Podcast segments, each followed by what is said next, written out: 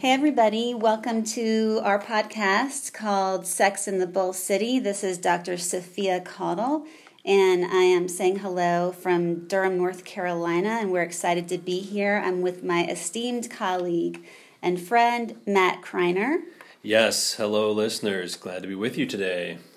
Yeah, we're excited to be here today, and today we're going to do some piggybacking on our last last podcast topic about what is intimacy and we're going to talk about um, detached connection and boundaried intimacy, and we'll get all into that in a couple of minutes. And we're really excited to be digging deeper into this concept about intimacy because what we see here is that there's just there's so many people and probably us included until we really started learning more about this work that um, really see and we're exposed to intimacy just meaning sex and it's so great to be able to to share with couples and teach people all the different ways that we can be intimate that really maybe have very little to do with sex. There's so many great bonding behaviors out there but there's also ways that we can connect that are unhealthy. And so we're going to be talking about some ways to be helping ourselves and our relationship today yeah, thanks for getting us started in that way. So, this conversation comes on the heels of our last episode, which uh, was a lot of fun to be a part of because we got to dig into this topic of just what is intimacy? What does it mean to be intimate? How, what are the ways that this experience shows up in our lives? And we talked about how it's a foundational need and how we need to be present and we need to be honest and feel safe. And um, that was that was a really lovely conversation, and we noticed it, it kind of really just begged for for this topic, the follow up of okay, so if we understand kind of what healthy intimacy looks like, well, how do we cultivate it, and especially how do we cultivate it in the presence of kind of what our bread and butter is, what our specialties are, dealing with addiction. How do we cultivate? How do we repair and and cultivate healthy intimacy in the presence of addiction, in the presence of uh, betrayal trauma you know so that's kind of what sets up this conversation for us and there's there's a lot to get to um, but I appreciate you naming those these big ideas for us up front so you're going to hear us talk about these two terms called detached connection and you're going to hear us talk about boundaried intimacy and these are terms we use quite a bit with folks who have these as as therapeutic goals that, that we're working with and the way I usually like to start to set the scene for these topics is, is basically to acknowledge that um, the basics can kind of sound counterintuitive. Because the way I have this conversation with, with folks quite a bit, it sounds like what I'm trying to say is you need to separate in order to grow closer together. And that can be a really tough thing to uh, to understand and internalize and really live, uh, you know, in practice with people. But it's absolutely true. And we're going to talk about it a handful of times today. But it's also the, the idea that, you know, we're going to talk about boundaries and what it's like to to name and to hold and, and to live a boundaried way. Um, and we're going to talk about how that can feel kind of counterintuitive too, because it's really scary up front, but it actually deepens our connection with people when we're boundaried. It's actually easier and more satisfying to be in relationship with people who are boundaried, um, even though it seems like initially, well, if I'm just kind of easy breezy with what I'll tolerate behaviorally, maybe that'll make me easier to be in relationship with. That's not actually how we work. Everybody loves boundaries. Yeah. You know, it makes me think of like when, when we're parenting children, you know, they're going to fight to do what they want to do. They actually love and will thrive with structure. Structure and boundaries, know? yeah. That's, and, and that's really the details change, but that idea is present with all of us throughout the lifespan. So, um, I the idea that kind of made sense to me to really start diving into this with y'all was to kind of set the scene of something that we see very typically, very frequently here with our work and in our populations, which is basically this typical experience in a heteronormative couple where the male is the addict and the female is is the partner who's experienced you know the traumatic experience of being partnered with an addict. And we have to start talking about these experiences of, of practicing detached connection in order for the coupleship to just re-establish its foundation and re-establish its sense of, of safety um, that is required, you know, for for healthy intimacy to to start to take hold. So, it made sense to me to talk about you know how important detached connection is to practice on both sides of the street in that coupleship by kind of highlighting what can go wrong when it's not there mm-hmm. and how how painful the experience can be so basically the something that i see all the time is the experience of you know the female partner and and the male addict they finally realize hey we have serious issues here and we need to bring some help on board to address them. So they end up in our offices and we're doing this initial work of early recovery. What does it look like? What are the expectations on both sides of the street? And the partner inevitably starts talking with me about um, really trying to get their hands dirty um, inside the the experience of the addict's recovery right? They want to know what's going on over there. They want to know how their urges are going are, are, doing, how many meetings they're attending, do they have a sponsor, what are they saying with their sponsor? And on one hand, I absolutely get that, right? I mean, it's it feels like if they get that information, it's going to make them feel kind of more in the know, more safe, less wondering, less mm-hmm, assuming. Mm-hmm. And it sounds kind of logical when you put it that way, but in practice, it drives everybody crazy. Yeah. and it actually slows down the healing process. It's it's hurtful for the partner to to wonder and to be seeking all that information. It slows down the process of the addict um, as they're trying to build this this larger support network and and build kind of do the baby steps as they start practicing these healthy behaviors. So that's a really typical experience that we see that where we need to start practicing this this idea of detached connection where we're trying to kind of remove the partner from the addict's you know early recovery and, and healing journey. Mm-hmm. yeah and you know what you're saying sounds a lot to me like the old work of good old codependency. That's right. Of everybody kind of getting in their own lane and taking care of their own needs and their own recovery plan and executing that plan building their own support networks and sort of staying out of each other's business. But doing all that in the name of um, taking care of oneself again so that we can come together as healthy adults rather than as codependent partners. Exactly right. Staying in your own lane, getting healthier as your own autonomous adults so that these two healthy versions of yourselves can grow closer together in the coupleship. Mm-hmm. And another really common example of why this makes such great sense is, uh, you know, we, we kind of put it this way it's never the partner's job to be the addict's sponsor. Mm-hmm. You know, and there's really good reason for that. Someday down the road, yes, we want the two people to be talking about, you know, the addict's deep and, and authentic fears. And, you know, somewhere down the road, we want both people to be on equal footing to be able to kind of share and, and receive and be heard in these really intimate, you know, um, kind of vulnerable ways. But this early on in the process is just not the time for that for a lot of reasons. And one is that the addict is just I think of it as skill building. Mm-hmm. You know, mm-hmm. it takes some some skill. We have to build some um, capability to handle this emotional intensity of looking another person in the eye and saying, I'm struggling today. Yeah, I'm yeah. having some thoughts that are destructive. I yeah. want to go do things that I know are going to be hurtful to me and others. Mm-hmm. Um, it's hard to acknowledge that stuff, and it's hard to own that in the presence of another person.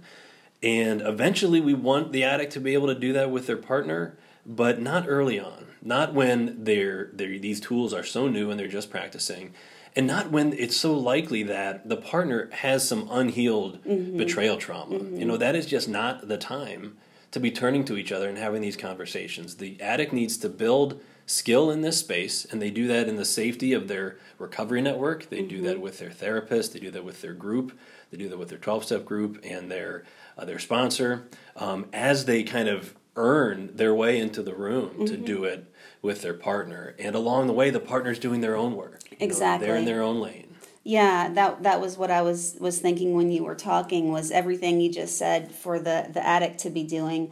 You know, the hope is that the the partner would be doing it as well. And so, you know, here the way we kind of work with couples is that we want everybody to be rowing in the same direction and basically doing very similar work alongside each other so that people are learning those skills and tools to be able to come together and connect as healthy adults with boundaries in healthy ways which you know oftentimes this is going to be the first time that people ever learn to have healthy boundaries in their relationships. Yeah and the maybe the last kind of really typical, just kind of general area that I see is, is on the partner side of the street. And why mm-hmm. this detached connection is such a big deal for them is because it is so very painful for them to to try to be in the addicts business mm-hmm. as as they're doing this work and and that's really understandable because you know I, I can relate to this in my own you know we see it with our clients all the time but I, I like to just bring it back to what I know best which is my own experience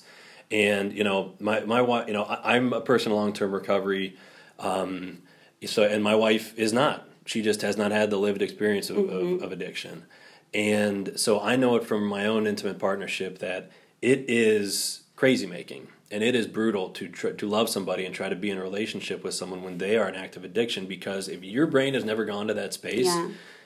it's it's impossible to understand how could somebody behave this way how could yeah. somebody act this way and it's just human to want to project the things that are in your mind into the mind of, of the people around you especially those that you're in such close proximity with and mm-hmm. you love so much so that's a long way to say the partner is going to project their expectations onto the addict and that's just that's a recipe for pain yeah. it's not going to work out for them so they need to detach mm-hmm. they need to stay in their lane they need to take excellent care of themselves while the addict kind of earns the tools and the skills and the ability to kind of get back on that equal footing mm-hmm. with them and it's mm-hmm. saving from a partner's perspective practicing this detached connection is going to save them a lot of pain absolutely yeah i mean it's it's really it can be someone's lifeline, um, honestly, to to um, to separate from that. And so, what you're really talking about, Matt, is a partnership, a coupleship, where both people have bought into the concept of recovery,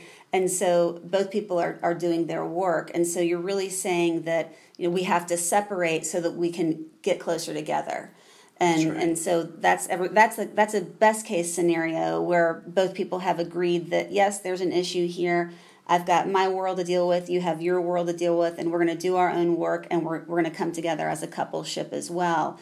Now, how about like if there's another very typical scenario that we see where the addict might not be willing to get into his or his or her own work. And so does that look any different for the partner at that point?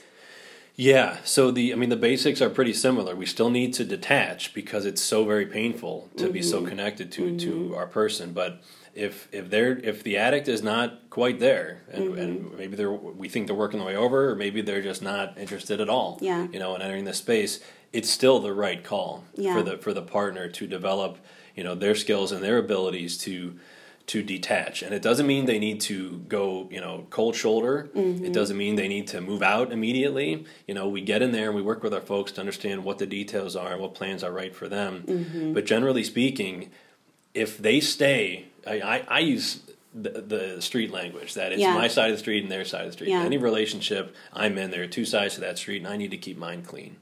Um, so that's how I talk about it with with my clients who who are partners. That um, kind of no matter where your your addict is in their recovery story, um, you need to detach from their experience.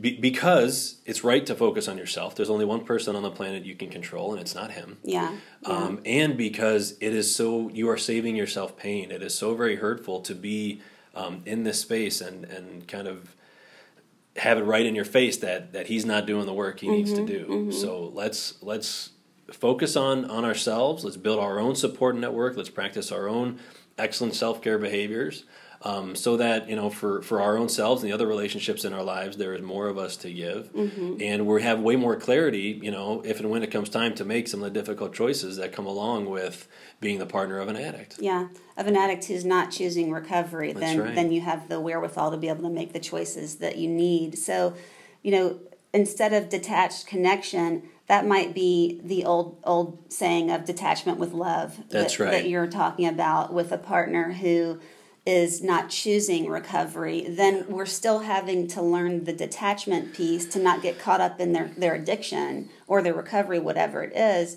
But we're really detaching, not not even thinking about yet in terms of connecting, because because mm-hmm. it's really only healthy to even want to connect with someone who is in recovery, that's who's right. choosing recovery. I think that's a, it's a really wise distinction. It's detachment with love at that point, and being able to detach, I think, gives people access to that love and that kindness mm-hmm, and mm-hmm. that acceptance of where their person is on their journey.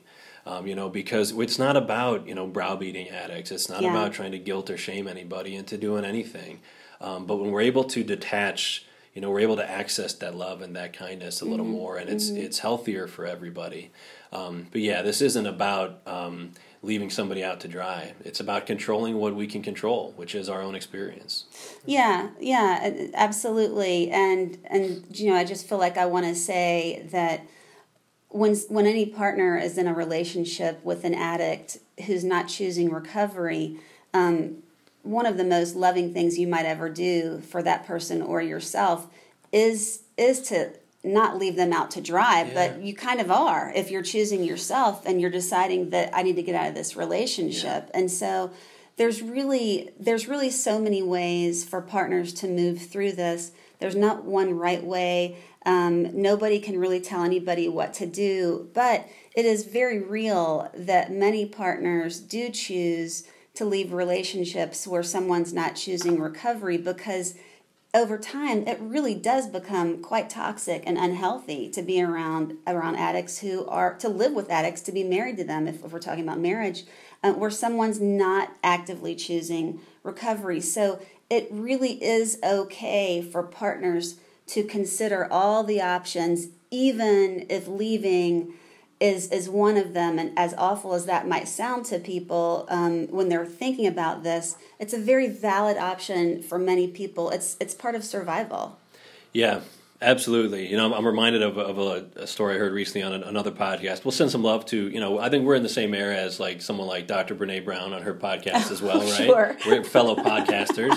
Um, but I just recently I was hearing her tell a story about in her, I think it was her graduate training, she worked at a, a domestic violence shelter, and she said, you know, it was the the ladies who who did leave their guy did it with those were the most boundaried people. Yeah. You know, they did it with love and they said, I do love him. Yeah. Um, he's broken right now. Yeah. And this is the call I need to make for me and, Yeah. and my child Yeah. or whatever it is. I mean Yeah. sometimes it gets there. Yeah. And that's that's so we can say generally this idea of detachment and boundaries is right for everybody.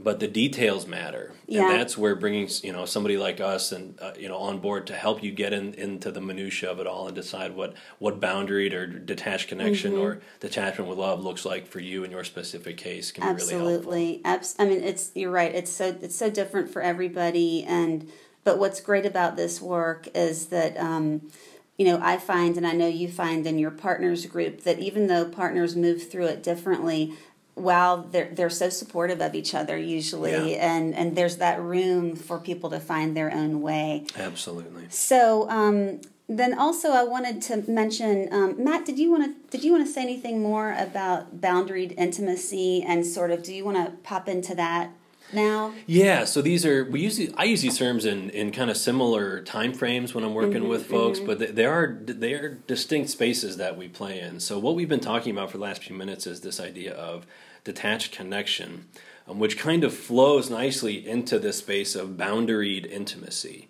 Um, and I think it, it is kind of one kind of typically precedes the other. So, boundaried intimacy is typically this experience where um, both the addict and the partner have established some some recovery. They've been through some of this, these early stages where they're just getting their feet under them, kind of building their support networks, relearning these healthy behaviors on both of their sides, respective sides of the street. And now it's time to to relearn, or for a lot of folks, just learn for the first time how do we engage in intimate experiences with our our partner um, in a way that is boundaried and healthy because some things need to change. What we were doing is what got us here in the first place. So we need to learn some new some new tools and, and ways to engage with each other and and that really, you know, kind of, you know, supports what we were saying earlier about how this detachment is meant to help us grow closer together. Yeah, yeah. So this is kind of where the growing closer together starts to come into play because now we've established that there is some safety. We do have some skills um, in ways to, to live in, in boundaried ways, and now we can start to practice um, these these ideas of, of boundaried intimacy. Yeah, and so I like the way you're thinking about that. That um, it truly is. I mean, the way I keep thinking about it in my head is it's it's two people coming together as healthy adults. And so when I say the word healthy adult, to me that implies healthy boundaries. Sure. And so it's it's it's what you were just saying of two people that maybe had kind of very fuzzy boundaries and they were, you know, really there was way too much, you know, movement and flexibility and people were you know maybe feeling anxious and uncomfortable with their boundaries and then people kind of crossing boundaries um, you know once we start doing our work and we kind of can separate out and, into that detached connection place we can then again come back together as healthy adults which is going to mean healthy boundaries for each person and then creating relationship boundaries that everybody's aware of and, and on board with yeah, I'm reminded of that experience where it kind of seems, you know, counterintuitive. Where, mm-hmm, um, mm-hmm. you know, it's it's if I'm if I'm more flexible, if I just kind of do what I think they want me to do, then maybe that'll help us grow closer together. That's not really what's called for here. Yeah. Right. What we need is for folks to have earned that self knowledge to know what they need mm-hmm. to be mm-hmm. able to claim that space, to name their boundaries and to hold them, and that that actually makes us easier to be in relationship with. Mm-hmm. Yeah, um, it, it's it's really about. I mean, that again, when we're talking about healthy adult, healthy adult means that that we all know our our needs. We know how to meet our own needs without someone else really having to come in and do that job. And so we're coming together as healthy adults. And you know, another another thing I'd like to mention that that kind of is back to what we were talking about our last podcast is when we're teaching about or we're learning how uh, to do this boundaried intimacy, which is really just more healthy intimacy. That's also a really good time to remember that there's eight different types of intimacy. Mm-hmm. Sex is not the only one. And so that means that, you know, if we thought sex was the only kind of intimacy that we could partake in with our partner, well, gosh, we've been forgetting about seven other ones that we could really be getting closer with. Right. And so, and, and these, these seven other options are going to make our sex sex experiences much much more enjoyable and healthy and deeper. And so, if we're going to talk about the eight different types of intimacy, I just want to mention again Dr. Marilyn Volker. She's a wonderful and and highly experienced and knowledgeable sex therapist in Florida. And so, the eight types of intimacy are sexuality, physical, spiritual, emotional, intellectual affectual, aesthetic, and social. And so there are so many different ways that we can connect with our partner and and to truly really have all the kinds of healthy boundaried intimacy that we want with our partner, we really want to pay attention to all of these and, and really make all of these work for us and not stay so focused solely on sex. Yeah, yeah, and that's you know as as you're listing off, you know from from sexuality all the way you know through down to social, you know I, I can't help but notice just how fun it is to engage in intimacy with people. I mean, it's human beings are wired for connection, yeah. right? In yeah. all these ways, it's just so enjoyable, and we all crave it, you know, from this this deep, just innate foundational place. But we can't skip the early steps. Yeah, right? that's the part that that was driving really you know coming home for me as you were talking is we can't skip the foundational steps. We have to do the early work. Mm-hmm. And some of the language mm-hmm. I use, you know, like we said in the, in the first few minutes, talking about detached connection.